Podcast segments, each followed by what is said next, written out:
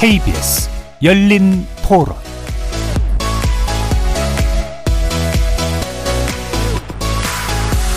안녕하십니까. KBS 열린 토론 정준희입니다.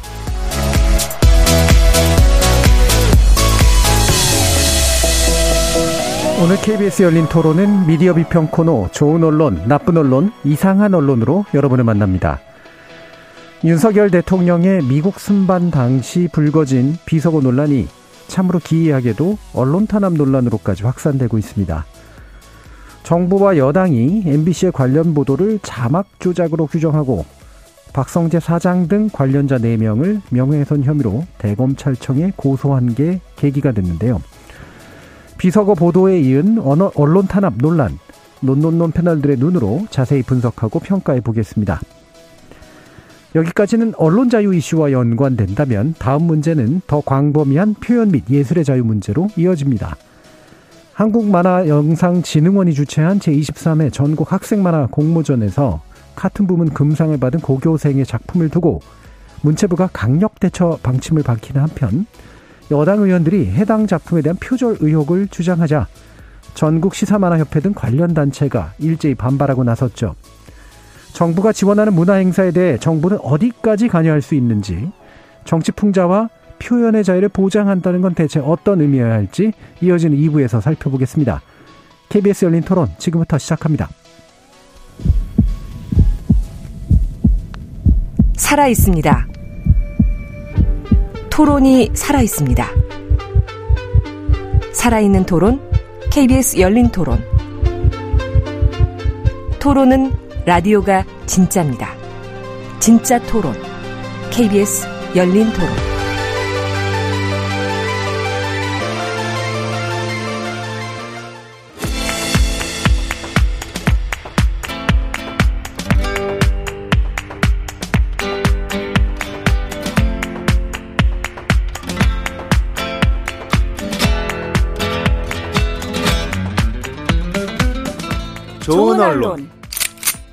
나쁜 언론, 이상한 언론?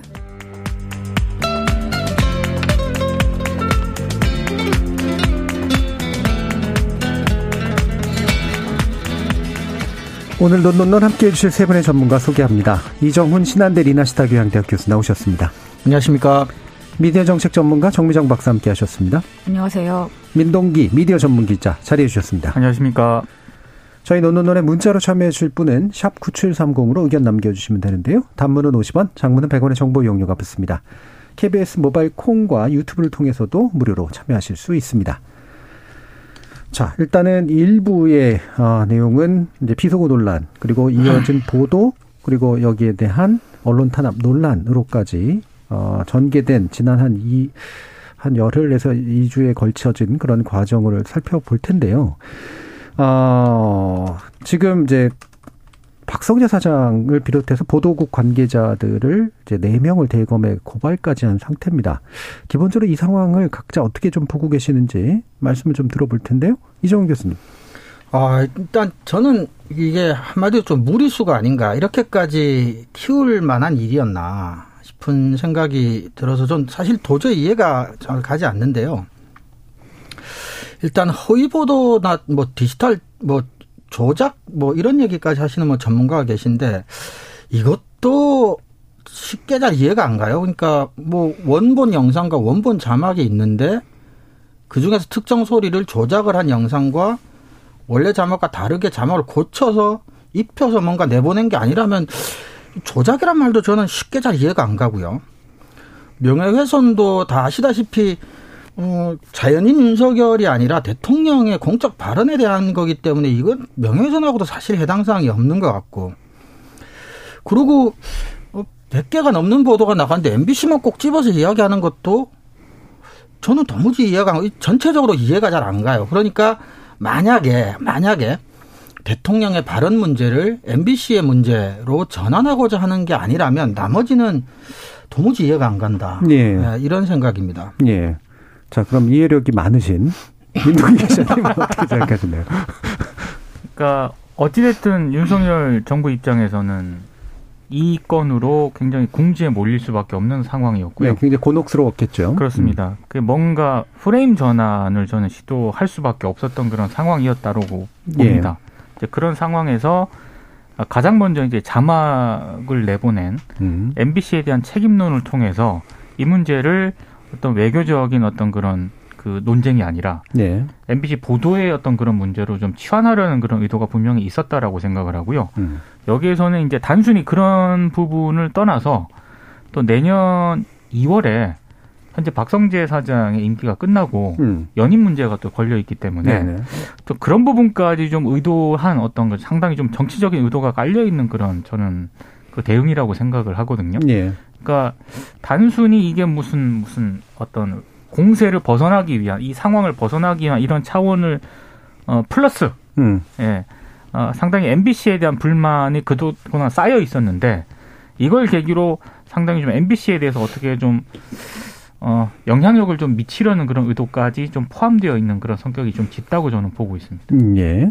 일반적으로 이제 만약에 보도에 문제가 있다라고 판단을 하면 어, 사실은 언론 중재 과정을 거치거나 이제 보통은 그러고 또 심의를 신청하거나 그러는데 그거는 지금 없었던 거죠. 없었고 바로 그냥 이렇게 음, 고발을 그러니까 고소를 사실. 중재비를 가기 전에 이 정도 사안이라고 한다면은 저는 뭐 불만을 가질 수 있다는 전제하에서 음. 불만이 있다면은 뭐 대통령실 입장에 뭐 논평을 낸다거나 입장문 그렇죠. 정도를 내는 정도로 끝내야 예. 된다라고 생각을 하거든요. 일반적으로 그냥 논평 내는 정도에서 끝나죠. 네. 예. 근데 보통 국가기관은나 정부는 언론중재위원회나 방송통신심의위원회 또 제소조차 사실은 잘 안 하고 사실 그것도 좀 예. 오버 좀 지나치다는 평가를 예. 많이 받기 때문에 그것조차 우회 쪽인데. 네, 입장문 음. 정도 내는 걸로 저는 어 좀 그게 좀 정당한 해- 행동이라고 보는데 음. 그게 아니라 이렇게 가는 거는 상당히 좀 의도가 있다고 봅니다. 예. 자, 총미정 박사님은 그러니까 애초에 이게 조작이다라고 생각을 했다면 어, 보도가 나온 다음에 바로 얘기를 했어야죠. 네. 예, 저는 그것도 석연치 않습니다. 10시간, 13시간 가량이 흐른 다음에야 어, 욕설이 없었다. 뭐 바이든이라고 말한 적이 없다라고 이야기했는데 그 긴 시간 동안 별다른 언급이 없었단 말이죠. 그리고 나서 MBC를 특정해서 이렇게 몰아가는 것이 누가 보기에도 상식적으로 논리적인 전개로는 받아들이기 힘들다라는 부분들을 저는 일단 지적하고 싶고요. 명백한 언론 탄압이라는 데 대해서는 저는 이견이 없을 거라고 생각합니다. 그런데 이 사안에 대해서 다수의 언론사가 그냥 그 누군가가 말해서 언론 탄압이라고 말하는 사람의 말을 그냥 인용하는 수준에만 음. 그치고 있고 실제로 현업 단체들이 시위를 하거나 성명서를 내는 것 이외에 좀 더 적극적인 대응이 없는 것이 저는 일단 안타깝습니다. 예. 그리고 한 가지 더 말씀드리고 싶은 것은 이 비속어와 관련된 논쟁이 확산이 되다 보니 그리고 MBC에 대한 고발로까지 연결이 되다 보니까 실제로 대통령이 나가서 어 행동했던 그 수많은 외교적인 행위들에 대한 평가나 어, 분석이 제대로 이루어지지 않고 있다는 점이 저는 이번에 실기한 것 중에 가장 커다란 부분이라고 생각합니다. 예. 일단 조문을 못 했잖아요. 그 조문 문제 이- 이제는 다 사라져 버렸고 48초 동안 회동했던 문제 그것도 마찬가지 일본에 대한 거 영국과의 관계 미국 영국, 미국, 일본 이 모든 관계에 있어서의 그 회동에서 벌어졌던 어떤 성과라면 성과, 평가라면 평가라는 것들이 이루어져야 되는데 지금 그 모든 이슈가 다 공중분해가 되어버렸습니다. 예. 저는 그 그래도 되는 건지 저는 일단 그게 좀 납득이 안 가고요. 물론 이게 비속어가 그냥 해프닝에서 끝났다면 이제 이 중심적인 논의에서 많이 벗어나진 않았겠지만 이 사안이 이제 커져버렸잖아요. 특정한 언론사를 어, 탄압한다라고까지 볼 수 있는 행동들이 이제 벌어지게 되면서 실제로 외교 행위에 대한 평가나 분석이 이루어지지 않게 되게 된 지금 저는 이 상황이 전반적으로 너무 심각한 문제다라고 보고 있습니다. 예. 자, 그러면 세부된 이제 기본적인 어떤 입장을 좀 들어봤는데요. 어, 어, 각 당사자들이 어떻게 이 문제를 어, 제시하고 있는가를 일단 좀 짚어보고 어, 좀 더 쟁점이 될 만한 부분들을 어, 논의해 보면 어떨까 싶은데 일단 이제 대통령실 과 여당의 대응이 시차를 시간을 두고 조금씩 달라졌단 말이에요. 그거를 이제 타, 이른바 이제 타임라인으로 한번 정리를 해보면 어떨까 싶은데 정미정 박사님 간단하게 좀 짚어주실 수 있을까요? 네. 이게 무슨 의미가 있을지는 예. 정말 잘 모르겠습니다. 어, 한국 시간으로 22일이었죠. 이제 윤 대통령과 바이든 미 대통령이 48초를 회동을 했습니다. 그리고 이후에 회의장을 나서면서 이제 대통령의 발언이 카메라에 잡혔던 거죠. 그리고 10시, 오전 10시 7분에 유튜브에 MBC 보도가 이제 업로드가 됩니다. 물론 그 전에, 어, 오전 9시부터, 어, 그리고, 어, 엠바. 9시부터 이제 다른 영상이 예, 예. 해당 그 반- 동, 동일한. 내용을 담고 있는 다른 영상을 음. 어, 또 보았다는 또 증언도 있었습니다. 음. 근데 이제 초기에는 대통령실에서는 이렇게 말했거든요. 사적 발언 이다. 음. 사적 발언에 불과하다. 외교 성과와 연결해서는 안 된다. 뭐 이런 식의 입장이었어요. 그렇죠. 그러고 입장은. 나서 13시간, 그러니까 언론 보도, 원내대표 문제 제기 한 그 이후에 김은혜 수석의 공식 해명이 13시간이 지난 시점에 나온 거예요. 그러니까 미 국회에 대한 표현이 아니었다. 우리나라 야당을 의미한 것이었고 바이든이 아니라 날리면이라고 했다라고 한 겁니다. 그러니까 이것도 지금 말이 좀 안 되잖아요. 처음엔 사적 발언이라고 했다가 나중에는 사적 발언인데 날리면이었던 건가요? 그럼 그러니까 음. 이, 이게 충분히 납득이 안 되는 이런 설명을 하다가 그래서 이제 이 부분에 대해서 설왕설래가 되게 많아졌죠. 기사도 굉장히 많이 쏟아지기 시작했고, 그러고 25일이 되니까 김대기 비서실장이 이제 가짜 뉴스다라고 주장을 합니다. 그리고 26일 윤석열 대통령이 직접 이 사안을 언급하면서 진상이 밝혀져야 된다라고 예. 합니다. 예. 저는 이것도 참 납득이 안 되는 게 본인이 말했으니까 본인이 이렇게 말했다라고 하면 될 거를 진상이 밝혀져야 된다라고 말한 것도 참 아, 의아하죠. 그리고 이제 27일 MBC 라디오에 출연한 음, 이거 이제 이 야당입니다. 이재명 대통령 시 이- 이- 여당이죠 여당. 여당. 여당. 죄송합니다. 이재명 대통령실 부대변인이 예. 예, 전문가도 특정할 수 없는 단어를 조롱의 뉘앙스로 어, 만들어서 어, 외신까지 다 퍼졌다. 음. 아, 라고 또 공식적으로 발언을 합니다. 방송에 출연을 해서. 그리고 또 29일에는 또 이 역시 김대기 비서실장이 기자와의 인터뷰에서 대통령에게 여쭤봤는데 상황상 바이든이 나올 리가 없다. 물론 기억은 잘 안 나지만 지나가는 말이었다. 그리고 어 바이든이 나오지 않았는데 불분명하다. 뭐 지금 무슨 소리인지 잘 모르는 이야기를 또 한참 합니다. 그러다가 지금 26일에 또 대통령실이 MBC에게 보도 경위를 캐무는 공문을 또 보냅니다. 이 사실은 또 27일 알려졌고요. 근데 사실 이 공문이 또 형식에도 맞지 않는다라는 얘기가 네. 또 한참 또 이야기가 되기도 했습니다. 그리고 지금 이제 국감에서는 또 이 사안을 가지고 굉장히 논쟁이 벌어지 벌어졌고요. 뭐 앞으로도 계속 벌어질 것 같습니다. 예. 그리고 현재 기준 이 사안은 MBC의 이 보도와 관련돼서는 방송통신심의위원회에 어 민원 신청이 들어간 것까지 예, 진행이 되었습니다. 예. 그러니까 일단 결국엔 대통령실의 입장을 단순하게 좀 나눠보면 초기에는 좀 문제가 있다고 느꼈는지 아마도 욕설 부분을 염두에 둔 걸 텐데 사적 발언이니 되도록 안 나갔으면 좋겠다라는 그런 입장이 표명이 된 거죠. 그리고 혹여라도 어, 해외 정상과의 관계에서 문제가 되지 않도록 했으면 좋겠다라고 하는 그런 의지가 나온 것 같고 그러다가 이제 공식적인 해명의 첫 번째 단계는 야당을 대상으로 한 거다 바이든이 아니라 날리면이었다. 요 정도였다가 대통령실이 공식적으로 가짜 뉴스로 지목을 했고 또 중간에 정원 유착 의혹을 야당과 연결시켰습니다 MBC하고 그러니까 대통령이 이제 진상 규명이 필요하다라고 얘기를 했고요. 그리고 이제 어 공문을 통해서 도대체 무슨 일이 있었던 거냐라고 하면서 얘기했고 결과적으로는 이제 자막 조작에 의한 허위 보도고 명예훼손이다. 요게 이제 지금 최종적으로 정리된 건데 시간대별로 왜 이렇게 바뀌었을 거라고 생각하세요, 민동기 기자님? 일단 굉장히 그 현장에 있었던 용산 대통령실 출입 기자들의 얘기를 조금 들어봐도 그렇고요. 예. 어, 정확하게 현장에서 어떻게 대응해야 될지에 대해서 일정 부분 혼선이 좀 있었던 것 같습니다. 음. 그러니까 어떻게 대응, 공식적으로 입장을 내놓아야 되는데 그러기에는 일단 대통령이 계속 일정이 있었던 데다가 그리고 어, 이미 그 영상 취재단이라든가 이런 음. 쪽의 입장을 통해서 확인된 내용이기도 하지만 당시 대통령실 관계자가 기자들하고 같이 있었거든요.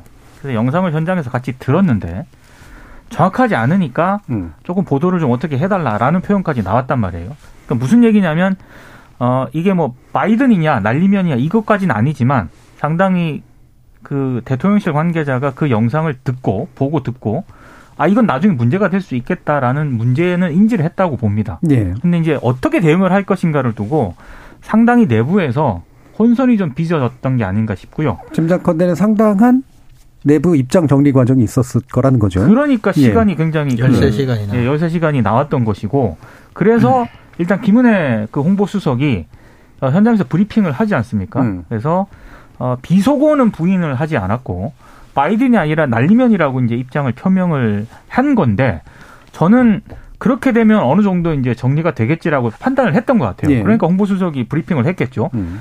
근데 의외로 그 정도 선에서 이제 파문이 일단락되지 않았고요. 음. 그러다 보니까 나중에 이제 다시 이제 대통령실 내부에서 어 재차 이제 논의를 한 게 아닌가 싶- 싶습니다. 왜냐하면 이거는 계속해서 입장이 바뀌었기 때문에 바뀌게 되는 과정은 분명히 내부 논의를 통해서 입장이 바뀐 거 아니겠습니까? 그렇죠. 그러니까 지금은 이제 김은혜 수석까지 지금 책임 논의 뭐, 예. 뭐 제기가 되고 있는 그런 상황이기 때문에 그런 여러 가지 뭐 어떤 그런 부분이 거쳐서 나온 게 아닌가 싶어요. 음. 그러니까 결국에는 이제 사실은 만약에 이게 정말로 최종 입장이라면, 그러니까 이거는 가짜 뉴스고 어 허위 조작 보도고 그래서 명예훼손의 시- 혐의가 짙다라고 했으면 사실은 발언에 대한 보도가 나온 다음에 바로 언급이 됐었어야 되는데 그러진 않은 것 같고요. 네. 이제 입장을 정리하는 과정에서 점점 점점 강한 입장 쪽으로 이제 선회를 하고 이동을 해온 것은 분명히 보입니다. 그러니까 사실 이렇게 조심스럽게 음. 예, 얘기를 이렇게 전해드렸는데 음. 그냥 편하게 말씀을 드리면 네, 덜 조심하면서 할- 결국에는 결국에는 예. 어, 대응을 하는 과정에서 아, 최종적으로 확인해야 되는 사람은 한 사람이지 않습니까? 예. 윤석열 대통령.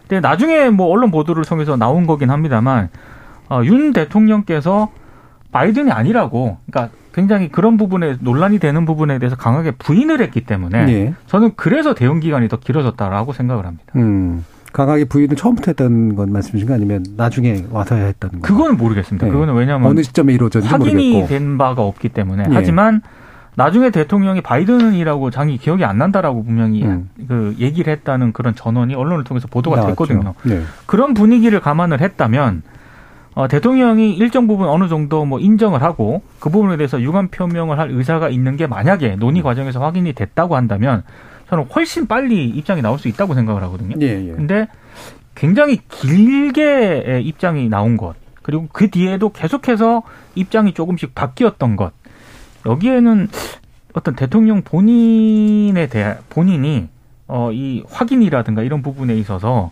굉장히 좀 미온적이었던 게 아닌가 음. 조심스럽게 이렇게 추정을 하고 있습니다. 네, 다시 또 조심 들어주세요. 네네네. 네. 보도는 아마 음. 바이든은 말하지 않았다. 어, 비속어는 기억이 안 난다. 그렇습니다. 그럼 대통령께서 예. 이렇게 바이든은 부인을 말씀하셨죠. 했고 비속어는 기억이 안 기억이 난다. 안 난다고요. 이게 예. 나중에 나온 얘기죠. 그렇죠. 예. 예, 예. 귀국 후에 네. 그렇죠. 한참 지나서 이제 예, 결국 예. 그 입장으로 정리하고. 나머지는 그래서 가짜 뉴스다. 이제 네, 이런 식으로 이제 거죠. 공세하게 네. 된 건데 이게 어 그 처음에 이제 그 대통령실의 좀 입장이 나왔을 때 어, 이례적으로, 이례적이라고 말할 수는 있을지 모르겠습니다만, 당시 같이 취재를 했던 영상 기자단의 명의로 강한 반발이 나왔습니다. 네. 어, 왜 영상 기자단이 이런 식으로 반, 이렇게 반발을 했거나, 왜책 주체로서 이렇게 나온 것인지에 대한 서- 해설을 좀 해주시죠. 그러니까 대통령실이 입장을 내놓거든요. 그러니까 그 영상이 왜곡이 됐다. 음. 아, 그리고 그 영상이 실제로 진위 여부를 따져봐야겠다. 음, 이런 입장을 내놓아요. 그렇죠. 근데 이제 영상 기자단이 이렇게 강하게 반발하는 입장문을 내놓을 수밖에 없었던 게그 음. 입장문에도 나와 있는데 이미 현장에서 대통령실 관계자랑 그게 풀 영상이라는 거를 같이 확인을 했고 음, 그리고 재차 풀 기자단이 찍은 영상이기 때문에 뭐 편집이라든가 이런 게 개입될 여지가 없다라는 거를 현장에서 다 확인을 설명을 하고 확인까지 했다는 거예요. 예. 근데 나중에 이렇게 대통령실에서 나오는 조작됐다고 하니까. 음, 그 입장이 이게 뭐 왜곡이 됐다, 조작이 됐다, 이 영상이 정말 진짜인지 확인해 봐야 된다. 이렇게 내놓으니까 그러니까 영상 취재단 입장에서는 풀 기자단 영상 취재단 입장에서는 아니 같이 확인을 했는데 음. 왜 입장이 이렇게 나오느냐라고 이제 강하게 이제 반발하는 성명을 낼 수밖에 없었던 거죠. 예. 그러니까 이게 이제 초기에 이제 그 대응이 나올 때 보면은 MBC 기자가 거기 있어서 거기서 찍은 거 가지고 MBC한테 주고선 MBC가 뭔가를 했다라는 식으로 이제 어 얘기들이 나오니까 그렇죠. 영상 기자 이건 우리가 공동으로 어, 한 풀에서 거고 찍은 풀에서. 찍은 네. 것이다라고. 풀에서 12개 네. 언론사가 같이 공유한 거고 네. 그리고 당신들도 같이 확인한 거 아니냐. 근데 왜 영상의 진위를 판별해야 된다라고 얘기하고 왜 MBC가 그거를 주도했다라고 얘기를 하느냐. 이 부분에 대한 이제 반발이겠죠. 그 영상 취재단이 내놓은 입장문을 보면은 상당 부분 그 현장에서 대통령실 관계자라든가 어, 이런 부분에 네. 대해서 소통을 한 것 같아요. 음. 어, 그래서 어, 소통을 했는데도 불구하고 전혀 지금 그런 과정에 대한 어떤 음. 인정 없이 왜곡, 뭐, 뭐, 진위 여부 이렇게 나온 입장을 내놓으니까 거기에 대해서 영- 강하게 좀 반발했던 예. 게 아닌가 싶습니다. 이정우 교수님. 일단 이제 풀 취재단 영상 취재단의 공식적인 입장 그리고 계속해서 이제 사과를 요청하는 이유는 어, 짜깁기 왜곡이라고 자꾸 이제 대통령실에서 이야기를 하니까 그게 아니라고 수차례 이야기를 했음에도 불구하고 계속해서 이제 왜곡 얘기를 하니까 다시 한번 왜곡이 없었다라는 것을 강조하고 대통령실에서 사과를 하라 이렇게 또 다시 이제 네, 의견 표명을 이제 한 건데요. 예. 근데 저는 사실은 대통령실 입장에서 생각해 봐도 어떤 면에서는 MBC라고 하는 특정 언론사를 뭐 겁박을 하겠다거나 탄압을 하겠다거나 뭐 어떻게 해보겠다는 것 이외에는 오히려 전 국민이 그 영상을 수십 차례 보게 만든 게 결국은 대통령실의 대응 때문 아닌가요? 음. 그러니까 이렇게 문제를 키우고 확대를 시킴으로써 결국은 모든 국민 그냥 뭐 그게 사과 같은 뭐가 되든 어떤 식으로든 해프닝으로 정리가 됐다면 사실은 이렇게까지 온 국민이 몇십 번씩 돌려듣게 만들진 않았을 거 아니에요. 네. 그러니까 이게 결국 적절한 대응이었는지 대통령실 입장에서도 저는 의아하기 때문에 이해가 안 된다고 사실은 말했던 거예요. 음.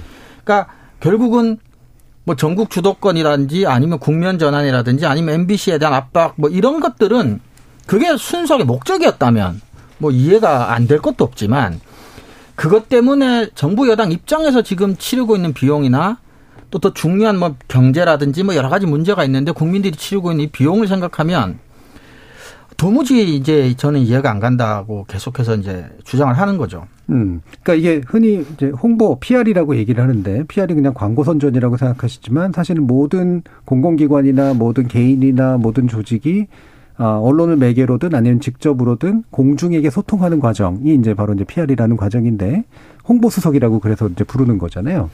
그러면 그게 투개 크게 두 개의 요소인데 결국 언론에게 어떻게 대하느냐와 언론을 매개하든 매개하지 않든 국민에게 직접 뭐라고 얘기하는가라는 이제 그런 문제로 나누는데 이종훈 교수님 말씀을 들어보면 그리고 민동 기자님 말씀을 요약해 보면 언론을 대응하는 방식도 그 영상 기자의 대응을 보면 그다음에 국민에게 소통하는 방식도 사실은 PR 전략으로서는 굉장히 좀 적절하지. 않았다 또는 실패에 가까웠다 이제 이렇게 이제 판단을 하시는 것 같습니다. 네, 정미정 박사님. 국민들이 그렇게 만만합니까? 음. 저는 그렇게밖에는 말씀을 못 드릴 것 같습니다. 음. 그러니까 너무나도 명백한 어떤 음, 상황에 대해서 이렇게 말도 안 되는 방향으로 끌어갈 수 있다는 것에 저는 정말 경탄을 금할 수가 없고요.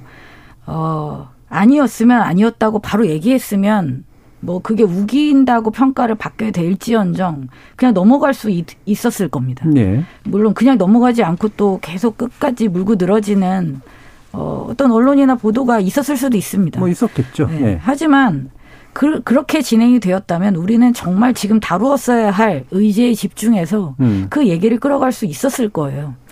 지금 불필요하게 논란을 확, 확대시키고 결국 언론과 이렇게 대척 점에 언론을 두고 이렇게 이제 언론 탄압 을 실제로 시행하면서 우리가 얼마나 많은 것들을 잃어가고 있는지를 제발 좀 돌아보았으면 좋겠습니다. 예.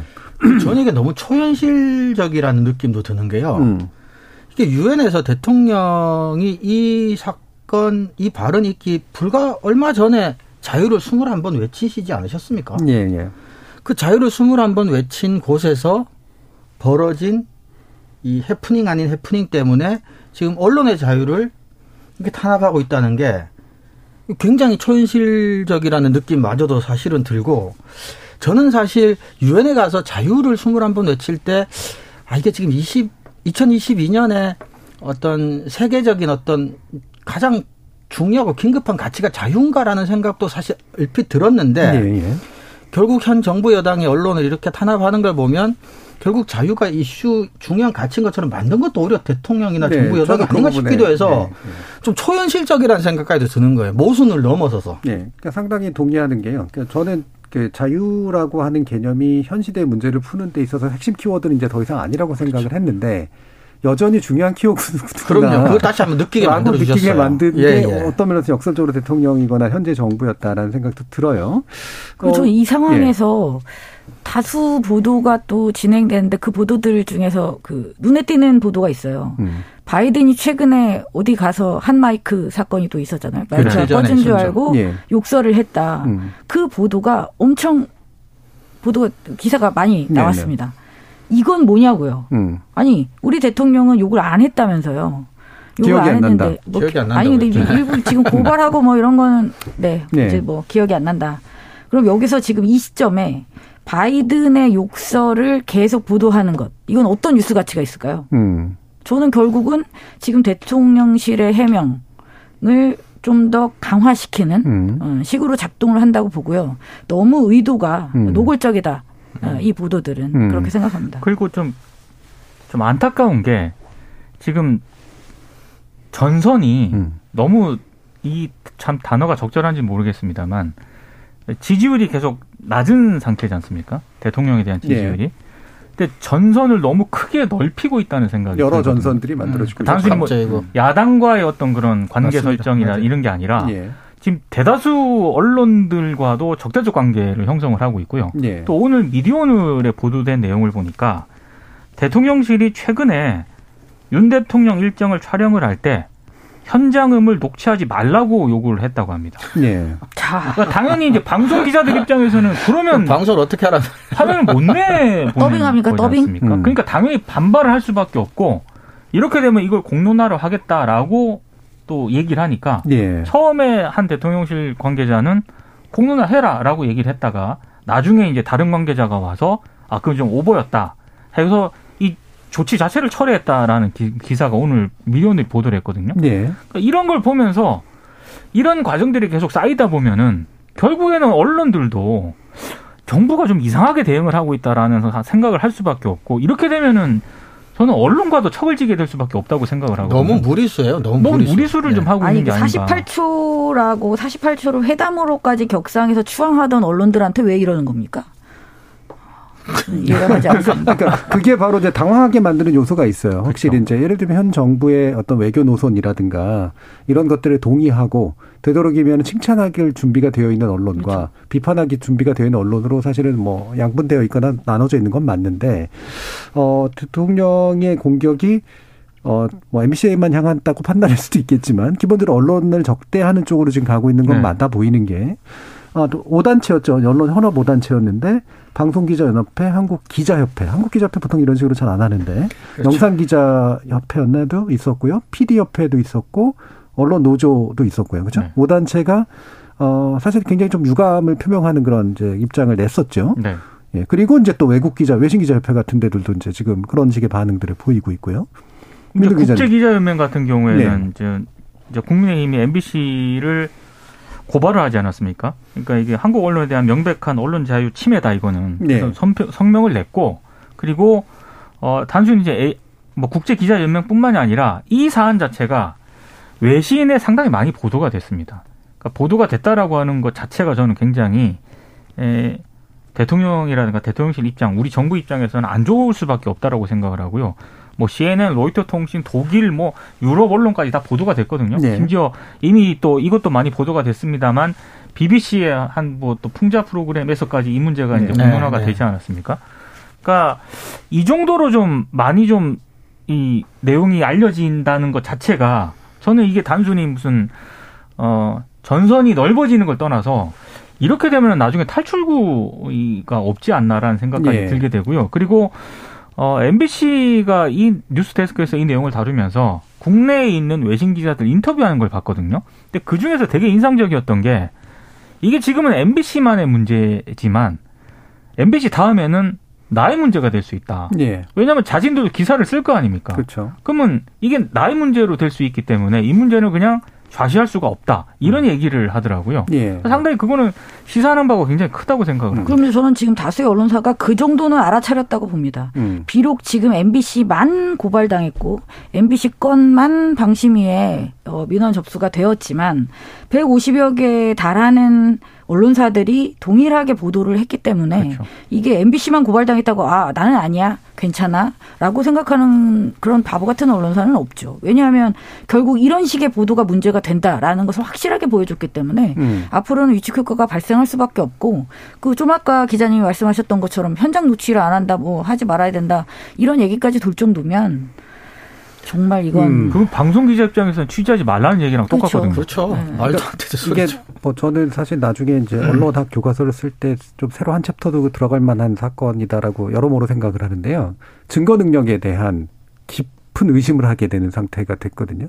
그러니까 물론 잘 안 들리는 부분이 있을 수 있고 자본 문제라고도 볼 수가 있지만 발언한 사람이 녹취가 돼 있고 영상이 찍혔는데 내 발언은 그게 아니야. 자막이 잘못 나갔어라고 얘기하면 누구의 말을 믿어야 되는 음. 것인가라고 하는 것에 대한 깊이 있는 고민을 하게 만들었고 결국은 그거는 듣는 사람 또는 옮기는 사람이 언론적인 판단을 해서 이제 인용을 보도를 해야 되는 건데 어떤 면에서 우리나라 그 따옴표 인용 보도가 줄어들게 되나? 뭐 이런 생각도 좀 하게 되는 그럼 좀 되게 좀 특이한 음, 그 당사자가 사건이에요. 아니라고 하면 진짜 아닌 걸로 네. 그렇게 정의가 될까요? 앞으로? 그러니까요. 네. 아니 또꼭또 그렇게만 볼 수도 없어요. 음. 예. 예를 들어 꼭 그렇다는 게 아니지만, 그러니까 문제를 일으킨 사람이 이 어쨌거나 이해관계가 있잖아요. 그 사건과. 그래서 그 사람이 본인이 나는 하지 않았다라는 말이 100% 진실된 이야기라고 간주할 수만은 없는 상황도 있죠. 그래서 법에서도 피의자가 자신에게 불리한 증언은 거부할 수 있는 권리를 주는 것도 그 당사자가 어, 인정했을 때 부정적인 결과가 온다면 그 사람은 참말을 하지 않더라도 법적으로도 문제가 되지 않을 수도 있다는 얘기는 거, 거꾸로 얘기하면 본인의 말이라고 해서 그게 항상 진리 판단의 기준점이 될 수만은 없다. 예, 이정 교수님 굉장히 있죠. 길고 찬찬하게 설명해 주셨는데 실제로 법률에서 이게 법 법정에서 증거 능력을 다툴 때 당사자의 증언과 녹취된 어떤 그렇죠. 녹취물이 있으면 녹취물이 훨씬 더 높게 그렇죠. 취급받는 게 당연한 상식이죠. 근데 이번에 이 부분을 뒤집어 버린 거잖아요. 그러니까요. 그렇기 때문에 이걸 뒤집으면 그러면 사실은 저는 그게 권력이라고 생각을 하거든요. 음. 권력을 가진 사람이 증거 앞에서 자신의 말을 뒤집을 때는 힘이 있고 그렇죠. 예, 권력이 없는 사람에는 그 발언조차 당사자의 어떤 그 항변조차 이제 인정되지 않는 상황으로 갈 거라는 거죠. 그렇죠. 예, 그러면 이제 취재라는 행위 자체가 결국은 권력에 의해서 위축되는 음. 결과를 당연히 믿게 된단 말이죠. 그래서 언론 자유에 대한 위축이나 언론 자유에 대한 탄압이라고 얘기를 하는 상태가 만들어지는 게 아닌가라고 저는 근본적으로 생각을 합니다. 저는 이후에 맞습니다. 이게 예. 이걸 방심위에서는 어떻게 심의를 할 것인지 음. 그다음에 이게 검찰에 고발할 생각 검찰은 또 이걸 또 어떻게 수사를 할 건지 예. 정말 궁금합니다. 근데 그 네. 심의조차도 국, 국민의힘 의원이 마치 패스트 트랙을 타게 해달라고 또 조르기까지 했었죠. 그랬죠. 예. 순서 잘라먹고 앞으로 맨 앞으로 배치해달라고. 음.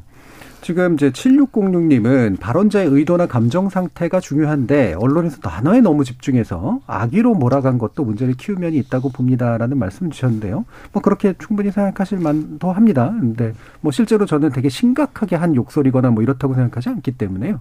근데 반제를 키운 건 또 누구냐에 대해서 또 여러 가지 다른 견해들은 있을 수 있을 것 같고요.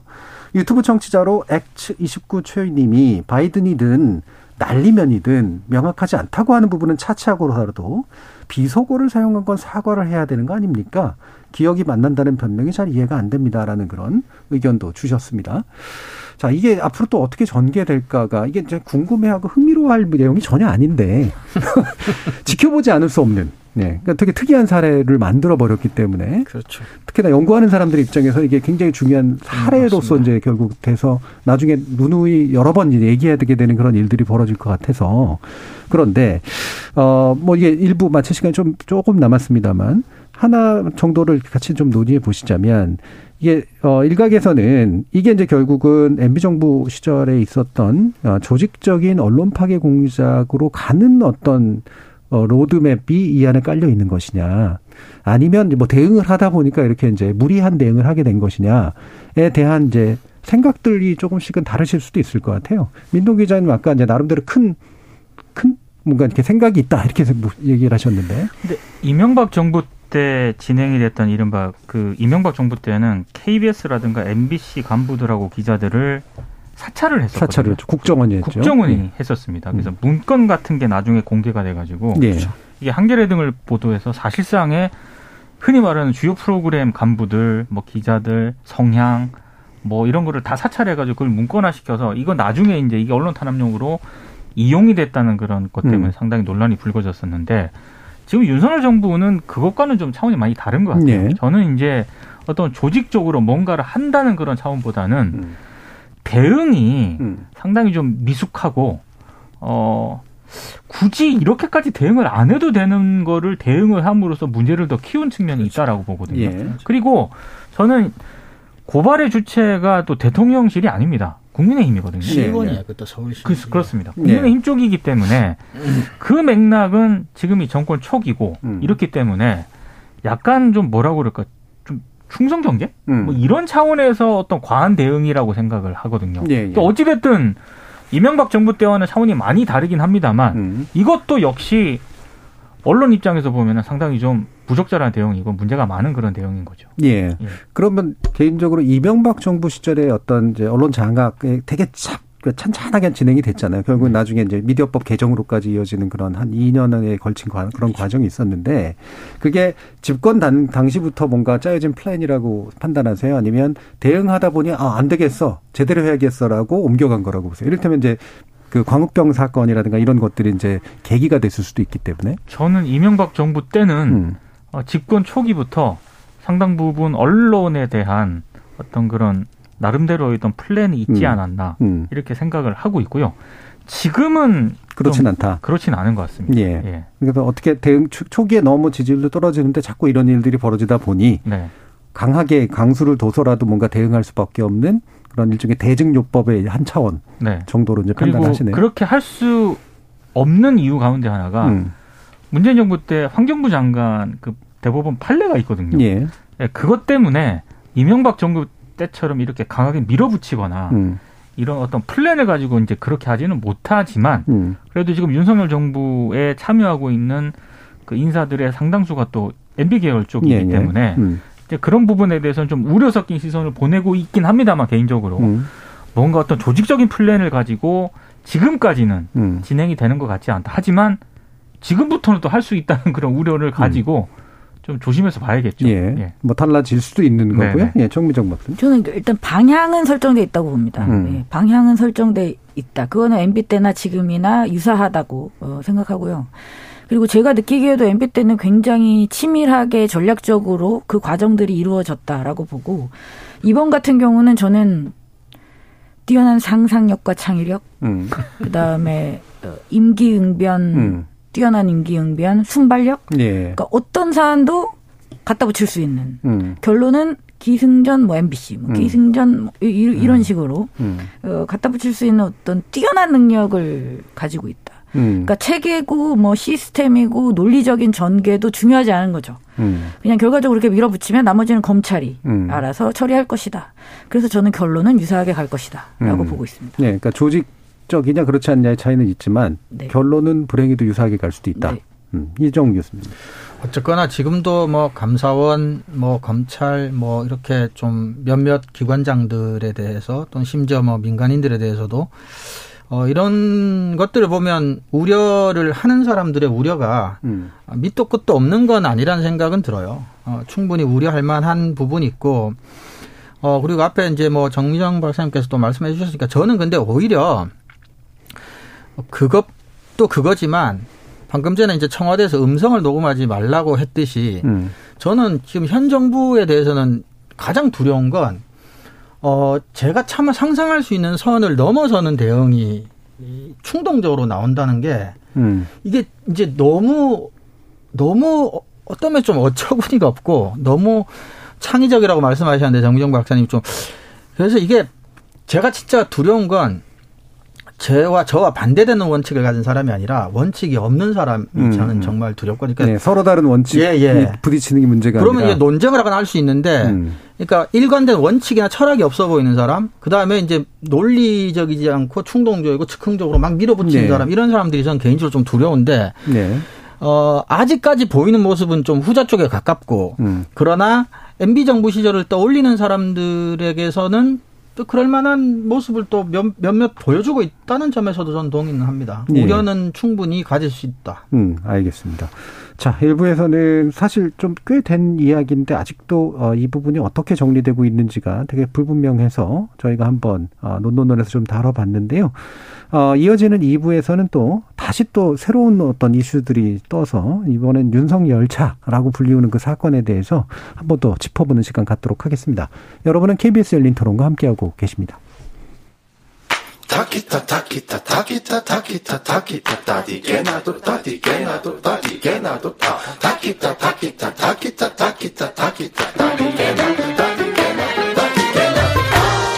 물음표가 느낌표로 바뀌는 순간 KBS 열린 토론. KBS 열린 토론, 좋은 언론, 나쁜 언론, 이상한 언론 2부에서는 정미정 박사, 민동기 미디어 전문기자, 신한대 리나스타 교양대학 이정훈 교수 세 분과 함께 카툰 윤석 열차가 불러온 표현의 자유 논란에 대해서 짚어보도록 하겠습니다. 어, 오늘은 이제 막 특정한 보도나 이런 기사들을 자세히 짚기보다는 이슈 두 가지를 짚는 형식이 됐는데 어쩌다 보니 이게 이제 이른바 언론의 자유 그리고 표현의 자유라는 어, 미디어 비평의 굉장히 핵심적인 요소를 어떤 면에서 더 지나치게 근본적인 비평이라기보다는 이런 요소들이 지금 한꺼번에 좀 나와서 어, 2부에서 또 다루게 됐는데요. 일단 기본적으로는 많이들 아실 겁니다. 그래서 제23회 전국 학생 만화 공모전에서 카툰 부문 금상을 수상한 작품이 이름이 윤석열차로 돼 있고요. 많이들 보셨다시피 어, 현 정부에 대해서 어, 풍자하는 듯한 그런 모습으로 이제 만들어져 있죠. 자, 여기에 대해서 어, 어떤 이제 입장들이 지금 나오고 있는지 기본적으로 이제 만화 창작자들의 입장을 들어봐야 되겠으니까요. 한번 살펴볼까요? 민동 기자님 얘기해 주실까요? 그러니까 기본적으로 문체부가 일단 공식적인 뭐 조처를 하겠다라는 예. 입장을 내놓지 않았습니까? 예. 근데 이게 뭐 만화 창작자들의 입장은 명확합니다. 음. 이건 상당히 좀 어, 표현의 자유를 침해하는 것이다. 그리고 이게 행사 끝나지 끝난 행사잖아요. 그 끝난 행사인데도 불구하고 이게 나중에 이제 이슈가 되면서 네. 어, 저조차도 굳이 이게 이 정도 이슈가 되지 않았다면 찾아보지 않았을 그렇죠. 모르고 넘어갔을 모르고. 넘어갔을 그렇죠. 네. 것들이 많은데 이렇게 이슈가 되면서 저 저조차도 찾아보게 되고 이게 무슨 문제가 있을까라고 음. 생각을 하게 되고 그 문체부의 대응을 또 한번 생각하게 되고 음. 이러다 보니까 사실 이거는 어 새로운 어떤 문제는 절대 아니고요. 음. 만화 창작자들이라든가 창작자들이 성명을 내거나 여러 이제 또 언론 기관 단체에서 성명을 낸 거는 딱 하나입니다. 핵심적인 내용. 음. 이건 표현의 자유를 침해하는 조처다. 음. 네. 이렇게 정리가 될 것 같습니다. 예. 그러니까 기본적으로 이제 그쪽 입장은 만평이라는 그 개념 자체가 만화를 통해서 시사나 정치를 풍자하는 것 아닙니까? 근데 정치적이다라는 이유로 내용을 문제를 삼으니까 어, 그쪽에서는 뭐 아니, 근본적으로 뭐 만평이라는 존재 자체를 부정하는 게 아니라면 이거는 표현의 자유를 너무나 심각하게 위협하는 거다. 이렇게 이제 반응들을 보이고 있는 거죠. 예. 근데 이게 이제 뭐 저- 정치적인 논란을 논쟁을 어제도 저희가 잠깐 하긴 했는데요. 어 일단은 이것은 문제가 있다라고 보는 정부나 여당의 입장에 대해서 이제 치- 핵심을 한번 짚어보면 어 일단 학생에 대해서 뭐라고 하는 게 아니다. 그리고 그리지 말라는 얘기가 아니다. 하지만 상은 주지 말았어야 되는 거 아니냐. 결국 이 얘기로 요약이 돼요. 그리고 왜 상을 주지 말았어야 되느냐라는 거냐면 그게 어, 세금으로 지원받는 기관이 이를테면은 이제 기관장 상처럼 이름이 붙어서 나가는데 거기에 이제 그 어, 일종의 운영 요건으로 정치적 의도라든가 명예적 명예훼손적 요소가 포함된 것들은 아 조심해야 된다. 뭐 이런 것들이 있는데 일- 일종의 이제 계약 위반 아니냐. 결국 이제 그런 얘기거든요. 그리고 이게 무슨 표현의 자유 탄압이냐 그래서 이런 생각인데 정민정 박사님 어떠세요? 죽을 것 같습니다, 정말. 음. 저는 요즘 정말 죽을 것 같습니다. 그 제가 예전에 한번 말씀드린 적이 있었는데요. 에, 저는 이제 기사 심의 쪽을 많이 해, 하, 지, 지금도 이제 하고 있고요. 예. 어, 주로 그 영상 쪽은 아니긴 합니다만 선거 보도에 국한해서 진행을 하고 있는데 저널리즘의 수준 이 떨어지면서 기사들의 수준이 떨어지면서 심의 수준도 떨어질 수밖에 없다는 걸 예, 예. 뼈저리게 느끼고 있거든요. 그렇죠. 그게 가장 답답했어요. 음. 근데 지금 저희 논논논의 입장에서도 저는 아까 1부도 그렇고 지금 2부도 그렇고 이게 세태가 그렇게 돌아가고 보도들이 그 수준에서 이루어지다 보니 논논논에서 다루는 이야기가 참 그러니까 비평의 수준도 역시 같이 떨어질 수밖에 없다라는 음. 생각이 들어서 너무 답답하고 너무 안타깝고 어 그다음에 나름 전문가로서 여지까지 살아왔고 앞으로도 지금 고민을 하고 어 이런 사안에서 비평을 하고자 이제 고, 또 생각을 계속 하면서도 자꾸 이 뭐라고 할까요? 굉장히 유쾌하지 않은 기분이 이 계속 듭니다. 특히 요즘에 이제 비속어 관련한 보도도 마찬가지고 그게 심지어 이제 심의로 올라가고 심의위원들은 이미 형사고발이 돼 있고 음.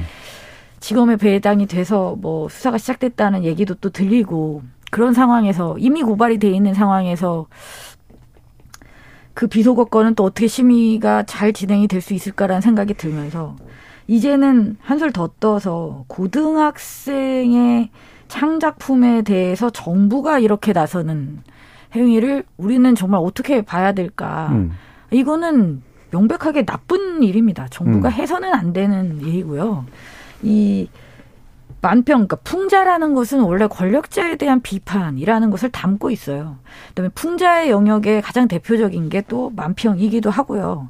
근데 그 만평 한 장짜리 그 만화 그림으로서 지금 상황에서 그 학생이 어, 비판하고자 했던 부분들을 적절하게 담아냈고 그것이 심사에서 인정이 돼서 상을 받은 것인데 그것이 부적절했다라고 지금 정부가 나서서 이렇게 엄중하게 경고를 한다라고 이야기하는 것에 저는 절대로 동의할 수가 없고 이것은 헌법에 대한 명백한 위반입니다. 음. 네, 이건 표현의 자유에 대한 명백한 위반이고 이 행위는 결코 국민들이 우리 모두가 어떤 전문가라든지 모두가 어, 결코 자시해서는 안 된다라고 생각하고 있습니다. 저는 박보균 장관이 네. 국정감사에 나와서 한 발언이 음.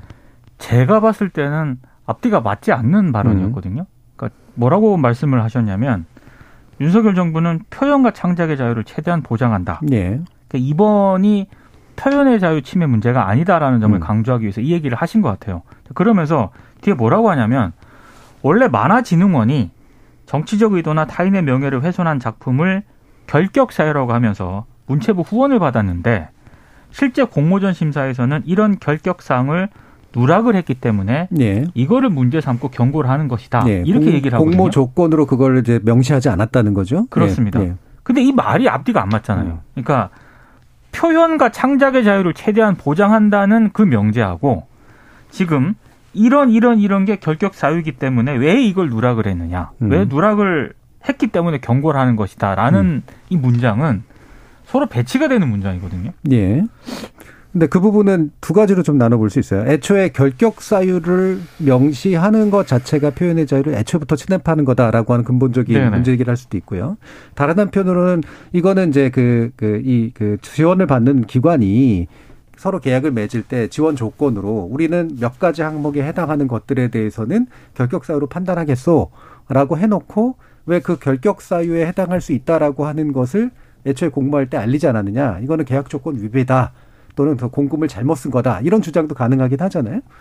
근데 저는 그 문체부나 정부 쪽 얘기를 어, 100번 양보해서 다 받아들이더라도 네. 제가 여전히 이해가 안 가는 건 어떤 부분이냐면 아마 전국 학생 만화 공모전에 상을 이 문제가 된 이제 카- 카툰 부문이잖아요. 음. 그 말이 다른 부문도 있다는 얘기예요. 그렇죠.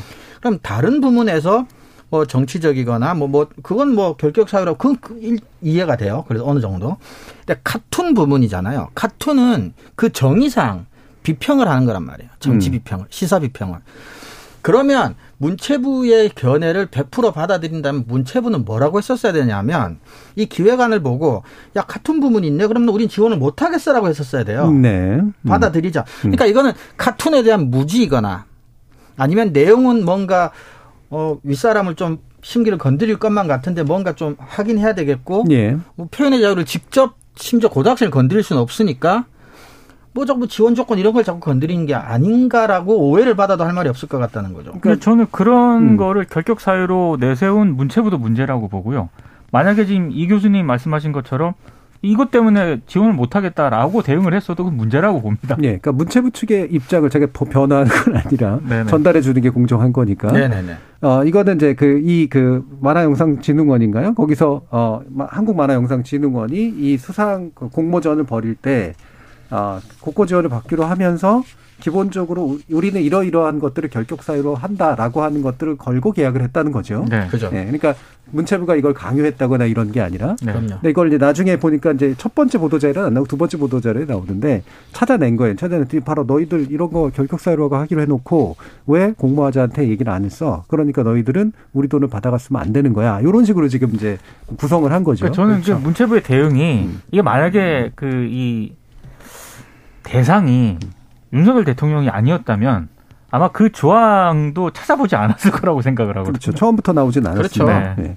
그러니까 이제 근본적으로는 그런가 이게 이게 불편했는데 이 불편함을 표현할 합당하고 절차적인 방법을 사후에 찾다. 보니 맞아요. 근데 네. 그게 이제 걸려진 이제 그렇죠. 그런 건데 이종 교수님의 주장은 100번 양보해서 그게 다른 정도의 영역에는 해당할 수 있다고 하더라도 적어도 같은 영역에는 그렇죠. 정치적 의도나 명예훼손이라고 하는 그 요소가 결격 사유가 될 수 없다는 얘기잖아요. 그렇죠. 원리적으로. 예. 그 장르 자체를 존재를 보장하는 예, 거죠. 애초에 이제 사회 풍자 내지 정치 풍자를 하기 위해서 만들어진 장르의 영역인데 그렇죠. 적어도 거기에서는 예외 조항으로 붙이든가 이래야 되는 거 아니냐라는 근데 굉장히 좀 재밌었던 게. 예. 조선일보에 국민의힘 한 중진 의원이라고 하면서 익명으로 코멘트가 실리거든요. 예. 이 사안에 대해서.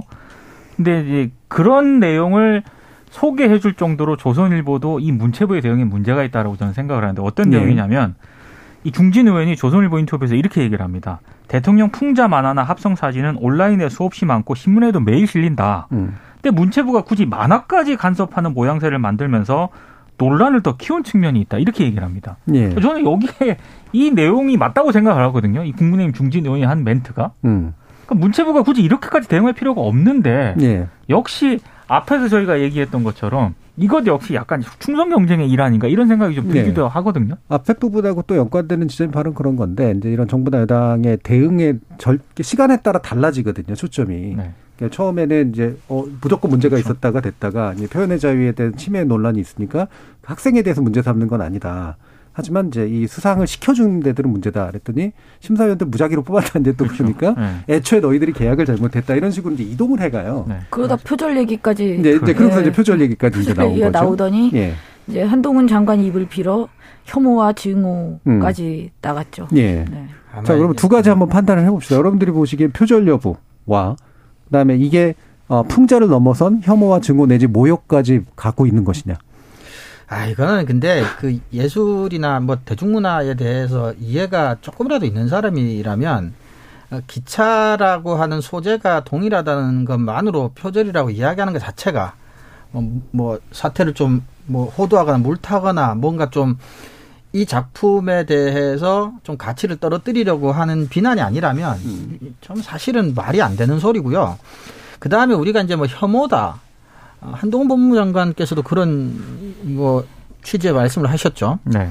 근데 이 참 안타까운 게 만평이 사회적 약자나 또 뭐 힘없는 사람들을 대상으로 뭐 조롱하는 형태를 취했다면 그건 사실 심각한 문제가 있죠. 그거는 카툰이라고 하는 예술이 이 보호받을 수 있는 범위를 넘어서는 측면도 있다고 봅니다. 근데 이거는 정치 권력 그 중에서도 이제 대통령이라고 하는 뭐 한 나라에서 최고 정치 권력에 있는 어 또 개인도 아니고 대통령 그 자체로 국가기관이니까 그것에 대한 만평을 혐오나 뭐 이런 식으로 몰고 가는 거는 저는 언어도단 같고요. 음.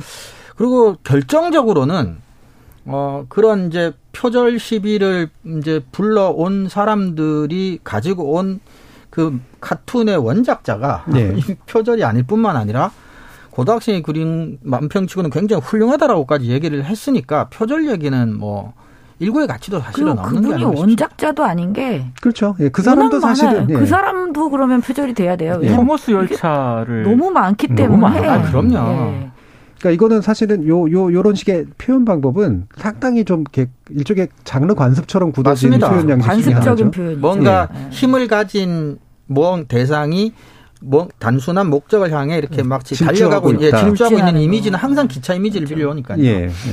그러니까 저는 그런 측면에서 어, 중앙일보 그 4일자 기사가 상당히 좀 문제가 있다고 생각합니다. 예, 어, 저도 그 문제 기사로 제가 그걸 갖고 왔는데 음, 네. 겹쳤네. 예. 아니, 그 일단 제목- 먼저 말씀하세요. 제목이 금, 이제 금상 받은 윤석열 차 표절 의혹도 SNS에 퍼진 많아 보니 이런 제목입니다. 예, 예. 예. 사실상의 표절 논란을 처음으로 이제 언론에서 처음 제기한 보도입니다. 예. 제기한 보도거든요. 근데 어, 확인 취재를 한 게 아니라 온라인 커뮤니티에서 이런 주장이 돌고 있다라는 카더라. 거를 소개하는 굉장히 내용이고요. 쉽게 기사 씁니다. 진짜. 굉장히 쉽게 쓰죠. 그리고 지금 주- 문제는 그게 돌 때는 이게 표절이야 그러면서 돈 건데 그렇죠. 그게 표절이야라고 돈 거죠 지금. 근데 아니 그게 표절 아, 이게 이걸 표절이라고 생각을 했는지 예. 그건 모르겠습니다만 어찌 됐든 이거 표절이더라라는 식으로 기사를 쓰는 것 자체가 음. 표절 의혹에 무게를 두는 거지 않습니까? 예. 그리고 정말 공교롭게도 다음 날 어, 이게 이제 중앙일보가 보도한 게 4일에 보도를 한 거거든요. 음. 그 다음 날 법사위 국정감사에서 이게 국민의힘에 의해서 이게 표절 논란이 또 그렇죠. 제기가 됩니다. 제기가 되죠. 그러니까 이 과정을 보면은 사실상의 중앙일보로부터 이 표절 논란이 시작됐다고 저는 보거든요. 음. 상당히 문제가 많은 기사라고 생각합니다. 예, 예. 그러니까 중앙일보가 이 표절 논란을 누군가에게, 그러니까 여당 의원들이나 이런 분들에게 뭔가 나름대로 프레임을 안겨준 그런 케이스다. 저는 의심을 하고 있죠. 뭐 의도하지 않았더라도 결과적으로 그렇게 된 거예요. 결과적으로 어찌됐든 법사위 국감에서 이 문제가 제기가 됐기 때문에 예, 예. 저는 중앙일보 기사가 상당 부분 그런 측면을 조금 예 음. 연관이 돼 있다고 생각을 합니다. 요즘은 뭐, 그, 국민의힘이 더 많이 그러는 것 같기도 하고, 근데 민주당도 마찬가지인데, 의원들이 뭔가를 갈고, 거- 다 들고 올 때, 어디서 들은 얘기 가지고나 본 그렇죠. 거 가지고 자기 얘기처럼 하는 경우 되게 많더라고요. 네. 예전과는 확실히 좀 달라진 면이 좀 있는 것 같아요. 예전에 국정감사에서 의원들이 음. 이른바 음.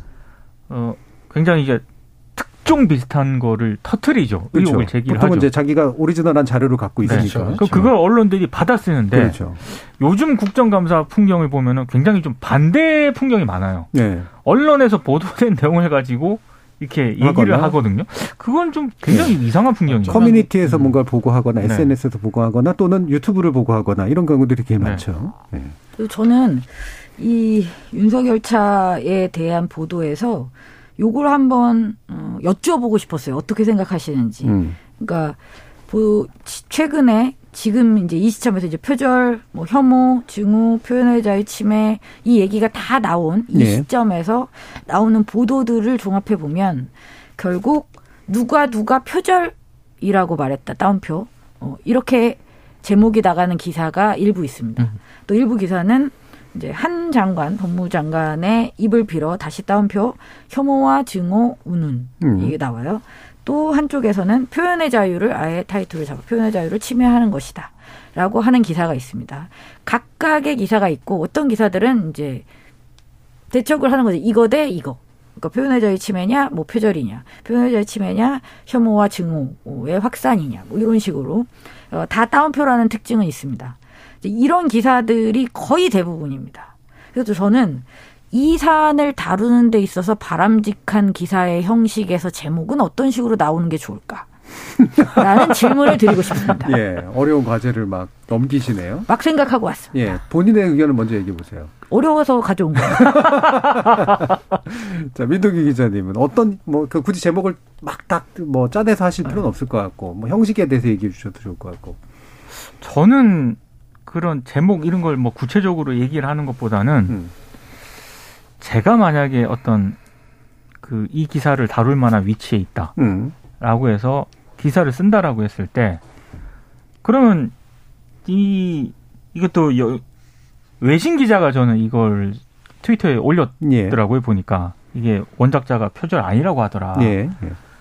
그런 식의 어떤 주문을 기자에게 하지는 했을 것 같다는 생각이 듭니다. 그러니까 취재를 해봐라. 취재를 해봐라. 음. 이게 정말로 표절인지. 그러니까 제 기준으로 봤을 때 표절 아니거든요. 음. 워낙에 토머스라는 이 열차를 가지고 뭐 만평이라든가 이런 거는 너무 많이 나왔기 때문에. 하지만 그럼에도 불구하고 온라인 커뮤니티 등에서 만약에 이런 내용이 돌고 있으면 이게 실제로 어디에 게재가 됐고 그리고 이메일 정도는 보낼 수 있는 거 아니겠습니까? 예. 저는 그 정도 확인 작업은 거쳤을 것 같습니다.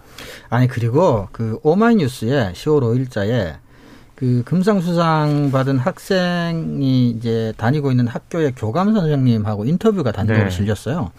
거기 보면 그 학생이 이 작품을 그려야 되겠다라고 결심을 하게 되는 게 어, 윤석열 대통령이 왜 그 기차에서 이제 앞좌석이 비었는데 발을 올린 예, 예. 그 사건을 보고 결심을 했다고 그래요. 아이디어 네. 자체를. 그러니까 여러 가지를 뭐 떠올려 보면 사실 기차라고 하는 것 자체가 어떤 폭주하는 권력에 대한 되게 전 세계적으로 인- 뭐 굉장히 보편적인 은유이기도 하지만 특별히 이 학생은 기차에 이미 어느 정도는 이제 주제가 가 있었던 거죠. 이미 선거 과정에서 이제 사실 네네네. 캠프에서 그렇죠. 이제 썼던 네. 방법이니까요. 네. 예. 그래서 그런 것까지 다 뭐 따지고 보면 정말 표절은 뭐 말도 안 되는 뭐 그런 혐의를 씌우는 거 라고 보여지고요. 예. 질문하신 거에 답. 네, 그러니까 이 기사를 어떻게 쓰는 게. 제목은 뭐 흔히 교과서에서는 그렇게 얘기를 하지 않습니까? 제목은 이제 사실은 제목은 뭐 민 기자님 아시지만 편집부에서 다는 거니까 기사를 자기 취재 기사가 다는 게 아니라 그러니까 편집 기자가 기사 내용을 읽어보고 기사 내용에 가장 중심되는 핵심 아이디어를 그냥 건조하게 제목으로 뽑으면 되는 거예요. 근데 사실은 이제 많은 학자들이 의심을 하는 게 그러지 못하는 게 이제 포털에서 클릭 경쟁을 하다 보니까 제목이 굉장히 이제 선정적이고 자극적이어야만 한다라는 조건들이 아마 그렇게 이제 만들었다고 하는데 지금은 옛날 시- 이제 뭐 다듬고 다듬어서 어, 신문 기사 쓰듯이 정교하게 제목 뽑고 이런 시대는 더 이상 기대는 할 수 없는 것 같아요. 그러면 그리고 지금 한 20대 30대 분들이 그런 훈련을 체계적으로 받았는지조차도 사실 조금 의심스럽기도 하고. 그래서 여전히 제목은 그렇게 방금 교과서적으로 그렇게 다는 게 맞다고는 봅니다만 어, 여러 가지 뭐 인정한다는 게 뭐 찬성한다는 뜻이 아니라 어, 그런 식의 제목 달기가 아, 고쳐지기는 상당히 어렵지 않나. 근데 지금 이제 사실은 방금 얘기해 주신 것에 최근 트렌드의 전 핵심적인 문제는 단지 따옴표가 제목 안에 들어가지 말라고 우리가 저희가 뭐 지난 2년간 엄청나게 얘기를 네. 했는데도 뭐 받아들여지는 않은 것뿐만이 아니라요. 자극적인 것도 뭐 사실 재놓고라도 대부분이 이제 모모 대 모모로 이제 표현을 하거든요. 이게 이제 전형적으로 잘못된 균형 맞추기인데 예전에는 그래도 누가 뭐라고 말했고 누가 뭐라고 말했다라고까지는 붙어놨거든요. 네.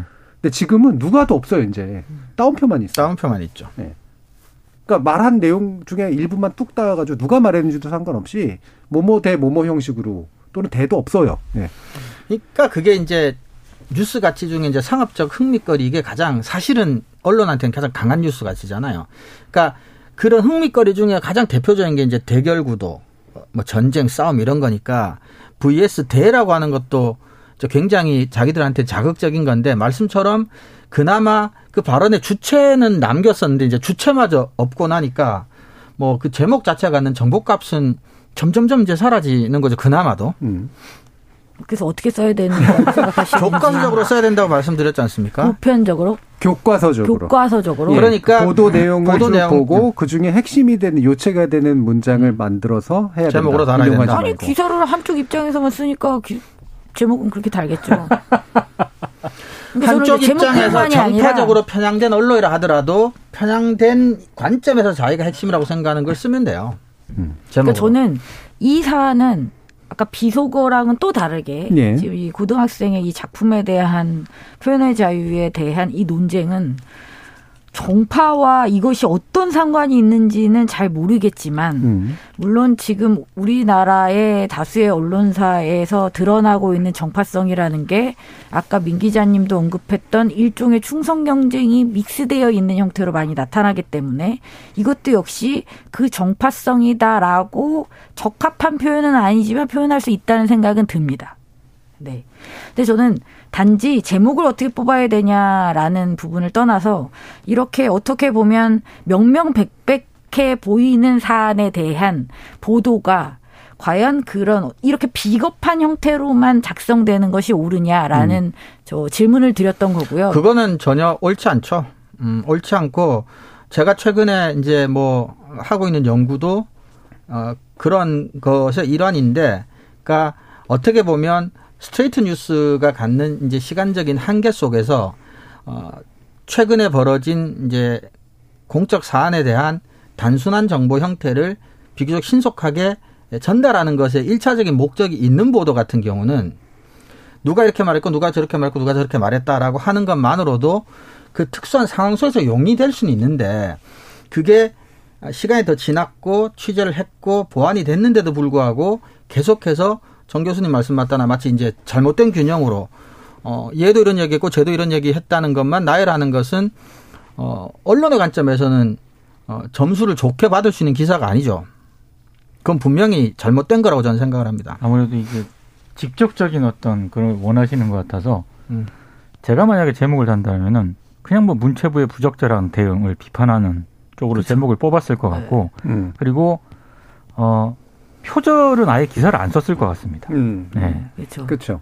답이 됐나요? 왜냐 그렇죠 표절이 아니라고 예를 들면 제가 지금 작가님이 올려주신 것 중에 한겨레 중에 고교생 윤석열 차수성의 경관 문체부 땡땡땡하고 다음 다음표로 표현의 자유 침해 이렇게 했단 말이에요. 그럼 표현의 자유 침해는 발언인데 주체가 없어요. 그러면 해석한데 이건 한겨레에서 표현의 자유 침해라고 판단한다는 거예요. 문체부는 경고를 했고 이렇다면 저는 표현의 자유 침해라는 걸 다운표를 빼고 한겨레나 기자의 입장으로 제목에 쓰려면 쓰든지 아니면 고교생 수상에 문체부가 경고했다까지만 제목으로 달고 표현의 자유가 침해됐다는 것을 기사 속에서 기자나 언론사의 의견으로 표명을 하든지 하면 될 것 같다는 거죠.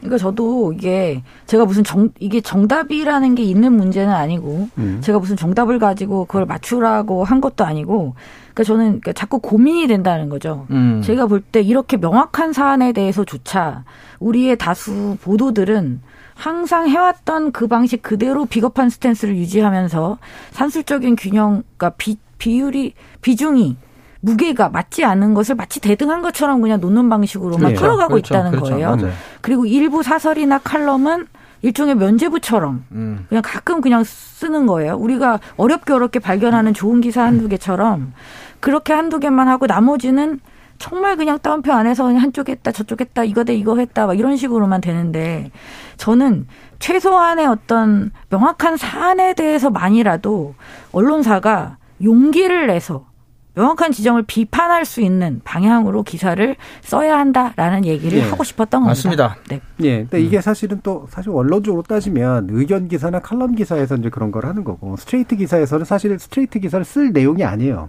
그렇죠. 기본적으로 사실은. 정보의 새로운 정보의 값이 거의 없, 없기 때문에 이건 입장과 의견을 낼 게 아니라면 사실 그다지 보도할 가치가 없고 굳이 보도를 한다면 문체부가 왜 이렇게 대응을 하는가 요거를 그렇죠. 알려줘야죠 이제 그렇죠. 표절 논란도 사실은 정보값이 거의 없어요 자기들이 전문가로 맞습니다. 판단할 게 아니기 때문에 그렇죠. 근데 만약에 예를 들면 해외에 있는 그 작가가 뭐 거기에서 이런 입장을 보였고 그렇다 그러면 그건 보도 가치가 이제 생기겠죠 새로운 정보니까 그래서 스트레이트 기사 안에 이게 어떤 정보 가치를 지니는가 정치인들의 발언은 저는 거의 옮길 이유가 없는 발언들이라는 생각이 들고 애초에 논란을 하면 안 되는 거였기 때문에 근데 의견과 해설 기사 속에서는 전 더 깊이 있게 정말 이게 우리의 표현의 자유의 한계를 새롭게 판단하게 만드는 사례라도 되면 그러게 좀 말입니다. 깊이 있는 해설 기사도 나오고 그럴 텐데 그러게. 그게 우리 표현의 자유에 뭐랄까요 너무 최저선을 다시 낮춰버리는 그런 상태가 되지 않았나 이런 기, 생각을 해봅니다. 기준선이 좀 많이 내려간 많이? 내려갔죠. 언론의 자유, 표현의 자유가 많이 내려갔죠. 알겠습니다. 자, 그래서 오늘 KBS 열린 토론은 이 두 가지 이슈, 언론 자유의 문제와 표현의 자유의 문제를 우리 지금의 정부와에서 어떤 식으로 다뤄줘야 되는가라는 부분을 가지고 이야기를 해봤는데요. 오늘 함께 해주신 세 분, 민동기 미디어 전문기자, 신한대 리나시타 교양대학 이종훈 교수, 정배정 박사 모두 수고하셨습니다. 감사합니다. 고맙습니다. 고맙습니다.